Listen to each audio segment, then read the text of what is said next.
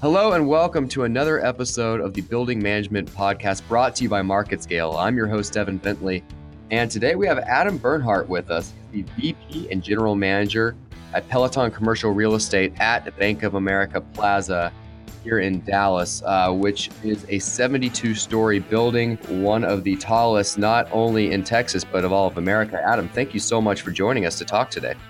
Thank you for having me.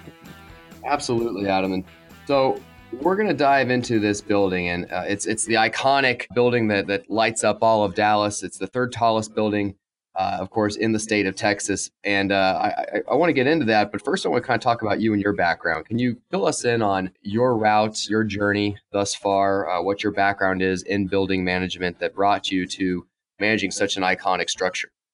Sure. Uh, so I just kind of happened into uh, building management or property management. I used to be a, a, uh, customer service operations manager for a domestic household goods freight forwarder and uh, uh, sought a change in career and landed in property management. Um, been in the industry about 22 years now and started with a great company, Hines, and then worked for other great companies like Jones Lang LaSalle, Stream Realty, and now at Peloton. It's mostly been with downtown high rise office towers, but I've done suburban and industrial properties as well. Well, and I want to get into the building itself. You know, usually on the podcast we we talk about maybe different facilities like athletic facilities or other buildings uh, management wise, but we have yet to talk about a skyscraper. That we're talking about a 72 story skyscraper. It's the third tallest in Texas. It's a top 30 skyscraper in America. Um, almost two million square feet of office space. Uh, that's that's really something. I mean, talk about the numbers there. Um, and maybe some numbers that might surprise people. Uh, what do we mm-hmm. know about this building? Is there anything like really unique or interesting? Well, some of the things about the property, we have over 170 cameras that are monitored by our security 24 7. Where you go through uh, about 400 rolls of toilet paper a day, servicing the 500 different toilets in the building. We have about 24,000 hand towels used in the restroom every day, and we have about 17,000 different uh, trash cans scattered throughout the building. So it's kind of a big operation. Wow. So all the things that are going on, there's business going on on every level, but then there's also the business inside the business. So that's those are some astounding numbers. Um, well, let's let's okay, let's focus on another piece of the building. Though I mentioned earlier that this building is really iconic. Again, uh, for everybody listening here, of course, we're talking about a very visual um, structure. So we're going to include pictures and links uh, here in the podcast as well. But uh, the Bank of America Plaza is most well known for vibrant green LED lighting that runs the edges. Uh, so, Adam, can you talk about the talk about the lighting? Uh, this is what everybody knows the building by. What sets it apart? There's almost two miles worth of LED lighting. Uh, again, it's an iconic green, but oftentimes, you know, I live here in the city. I actually, full disclosure, I work in this building as well. Uh, oftentimes it changes uh, whether there's an event going on or or something's happening in the world um, or or in our state.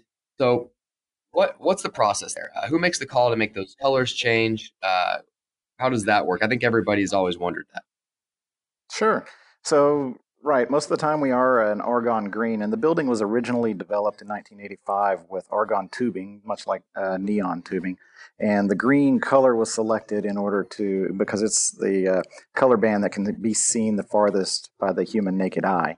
Uh, so they wanted it to be a sculpture artwork for the city and the community um, after hours, as well as the iconic design during the day uh, without the lighting. Uh, in 2014, they upgraded the package to LEDs and replaced it um, for several million dollars. And that gave us the ability to put in some movement as well as just about any color in the rainbow. Um, so we can do different packages. We feel we have a responsibility to maintain the green as much as possible because it is an icon in Dallas. And when you see it, you recognize, well, I'm looking at Dallas. Um, but you know having this height and structure and the great visibility that we have we leverage that to support our community and charity events and significant events that happen in the world and holiday celebrations as well uh, so we kind of uh, have worked with our ownership to lay out some guidelines. Uh, I am the one that makes the call as to are we within those guidelines or are we not, so we approve events or not. Uh, we don't participate in corporate events. So if a um, I don't know, large auto manufacturer decided to roll out a new logo and they wanted to change a color and wanted us to change the lights on the building, we would respectfully decline. But we support the Leukemia Foundation, Stand Up for Cancer, uh, Back the Blue for supporting law enforcement, um, as well as holidays and uh, showing tribute to uh, sports achievements and teams like that. Right. So yeah, that makes sense. That you know maybe the Omni was working with a, an automobile dealer and uh, they were on board with um, putting something in their lights, that it might not work with your policy. But oftentimes, I've seen the whole city coordinated. You know, I've, i remember driving up from Houston. Of course, the first thing you look for is the Bank of America Plaza. It's a beacon. Um, and it wasn't green, it was red, and the Omni was red, and the ball was red. And so all the buildings were uh, coordinated. So um, I guess you make that call for Bank of America Plaza, but how do you coordinate with the other buildings uh, to make sure that the entire city is? We work as a as a community. We have relationships that uh, we work together on. So if there is a big um, uh, event that happens um, or that's coming to town, and we want to show, look, Dallas is this is important to Dallas overall as a community. We'll coordinate with each other to say, what are you doing? How are we doing it? We lay out the specific colors and who's doing motion and who's not, and what that would be and uh, just plan it out that way. So uh, it, it really works well, but it's because of the community of Dallas and, and just maintaining those relationships. I think that we're able to keep it going as strongly as we do. That's so neat. And, that is a good segue into what I was going to ask next. Um, again, the, the building itself is iconic. It's a beacon. People look for it first. Uh, it's constantly photographed. Uh, if you if you have a if you have a photo of Dallas, it's in it. Um, that and the Dallas Ball. Um, it's displayed on TV every time I watch Sunday Night Football. They're, I mean, they're sure to show it, and it's in the background of the studio. Um, so oftentimes, you said there's a community here in Dallas. Your lights can reflect or set the mood of the city you know what does that mean for your team running the building and what kind of responsibility do you feel? I know you have a lot of policies in place but what about responsibility yeah one of uh, the things is that we feel uh, fortunate and honored to be able to be working at such a great property like this. And so we we realize that um, this building bank of america plaza with the green lights is one of the if not the major icon within Dallas. So we, we, we have to guard that. We're not the Omni, and we don't change the lights something different every other day, which they can and should do for what their use is. Um, so we try to just maintain mostly that green where we can. And then uh, for our team, when we put together a new package or um, try to decide on what we're going to do and who we're going to support, we guard it like it's our own reputation. We want to do a first class job of making sure that uh, everything comes off well, that the lights are are looking great because it can be a little odd sometimes with the glass that we have and the tint that it has. at What uh, they may give us as a uh, RBG red green red green blue code um, looks a little different color uh, because a lot of the reflection is bouncing off of our glass, and so we have to tweak it sometimes to make sure we match the way that we need to. But it's very uh, humbling to be a part of it all, but also uh, pride comes into effect as well. We we take great pride in making sure that everything goes very well. Well, it's definitely the first thing that you think about when you look at the city of Dallas and the skyline. And Dallas skyline itself is iconic because of all the neon lights and all of the neon lights. You first think of Bank of America Plaza. Um, let's let's move on for the lights. I do have some more questions about the actual building and running it. Um, you know, your your job that your operation that you're in charge of. Um, what are some of the challenges you face, Adam, whether it's security, keeping tenants happy. You have a 72 story structure that you are running. What are some challenges that maybe people just wouldn't understand? Well, we're you know we're in the core of the CBD, um, so there's a very diverse area around us. It's very uh, dense. We have to provide like a small city. We have to provide security, life safety, the the fire response if there were something to go wrong, emergency responses. Um, we have to keep everything consistent, working well every day. So um, those are a lot of our big challenges. But then there's also the battle for talent overall. Uh, does somebody want to be downtown? Does somebody want to be in uh, their own campus that they build? Uh, the you know for a while uh, downtown was a little downtown Dallas was a little dead, and it's done a tremendous job recovering over the last ten years. And I think that the momentum is with us. We now have about twelve thousand residences inside the core downtown um, and so that's a high number. And We're starting to see more and more retail and um, uh, other hotels come in. So it's it, it's growing and building our way. Um, so the challenges are uh, making an environment where tenants want to be. Tenants want to be where their employees are happy. And uh, so we have to create an environment for that uh, talent that our tenants are looking to seek or that inbound tenants are looking to seek. Uh, so that's a, a, bit of a challenge uh, that we face every day is how do we stay on the cutting edge of incorporating new technology into a 30 year old building that services all the needs of these tenants, but then also creates an environment and a community to where people want to be here as individuals. Otherwise, they could vote with their feet, as they say, and go find a job elsewhere. That's a good point. Uh, you know, it's so much more than work now. It's, it's a work, play, live really mentality that a lot of companies are, are realizing they have to adopt. So, you know, that makes me, you know, wonder. I mean, Dallas is a city where, I mean, more and more people are moving every day. Um, very similar situations to fit cities like Phoenix, Nashville, Denver, growing cities.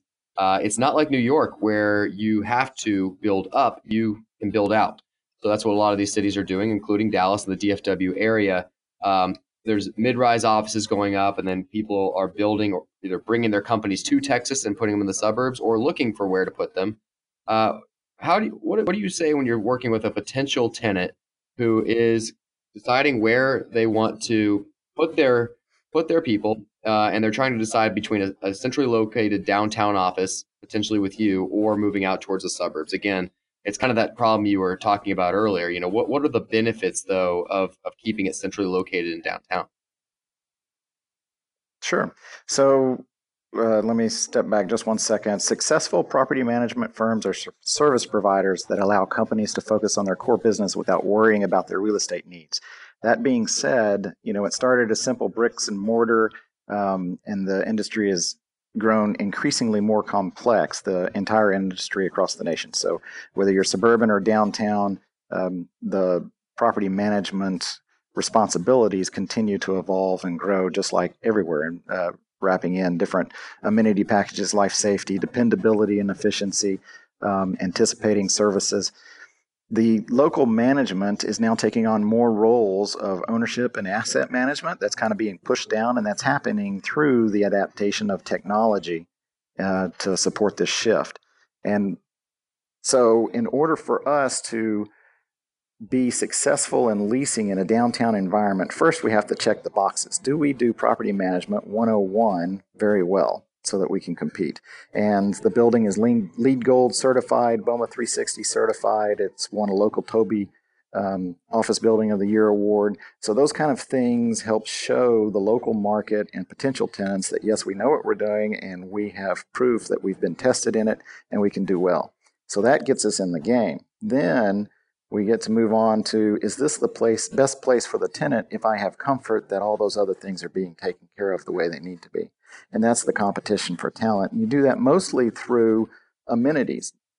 So we have like a tenant lounge on level 42, all of the tenants can use um, to go up and have a breakout session. We provide conference centers, a fitness center, um, open area spaces to where people can get together uh, either for social or business meetings. It's again about an overall experience so that the tenants have a feeling of these people know what they're doing and I can my employees would enjoy spending time here. We have eight different restaurants or eateries downstairs, a convenience store, you know, everybody's got a Starbucks, we do too. So you have to go through providing all the base amenities, but then I think it's more about that customer experience, and that's driven by the customer service responsiveness and proactiveness that you have to do in order to uh, really bring people into the building and let them know that this is the best value. Pricing is important, but it's not going to win at the win at the end of wow. the day. I mean, there are so many boxes that that a uh, property management group or a building has to check off. Um, so, I mean, but at the end of the day, you do have to be the most appealing option. And I mean, of course, myself working here, um, I can say that that's definitely the case uh, in this building. But um, let me ask you this: you mentioned technology. Um, can you tell me a little bit about what you see in the future as a thought leader and somebody who's worked in property management for some time um, and worked in similar buildings? What do you see on the near horizon, or, or things that you see maybe starting to be implemented um, in the next year or two, or even five years? Sure. Some of the it's an exciting time, uh, especially with the technology that's rolling through. So we have like the integration of things, different systems within the property talking to each other. And that's kind of happened in the past, but not so much. We you first started to get into automation of the payable system and the accounting system, and then there was you went from the paper files of uh, preventative uh, maintenance and work orders into electronic files. Um, so now we're starting to get where we can integrate all of that in order to anticipate tenants' needs or be very responsive. So we have a system um, in place to where a tenant can use their phone to place a work order. It'll pop back up that, hey, I, I see that you sent me a work order, so it's been acknowledged. They get immediate feedback. We can make the adjustment. The system is growing towards the more they talk together, they're going to be where once they put that work order in and say what the issue is, the system, artificial intelligence, may already be able to address it without ever having to have an engineer or an, a physical human being uh, manage it or work with it. It just makes the adjustment or recalibrates something and says, okay, now I'm working the way that I should be. And then it'll follow up and uh, check again later.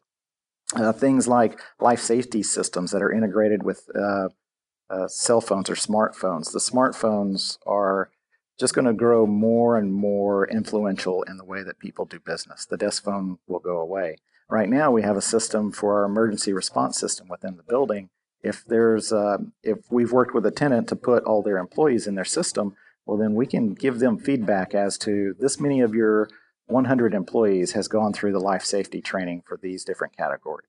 So then they have real data to be able to say, we know that everyone's trained, or I can go back, that person can go back and uh, tell their company they need to train further or more. In an emergency, we, uh, our system will send them an email, a text, and a voicemail, and they can actually respond back, yes, I'm okay, or no, I'm not, and it'll keep pinging. And then that information, we know that these employees on these different levels are not responding the way that they need to. So we get instant uh, feedback that we can provide to first responders to help uh, solve situations in a more timely manner. It's that uh, immediate response and gratification to the people that are using the thing, the technology that uh, is going to help us stay competitive. The, another thing is like um, smartphones in the future will be used like at hotels. They're rolling it out now where it's your door key, it's your access card.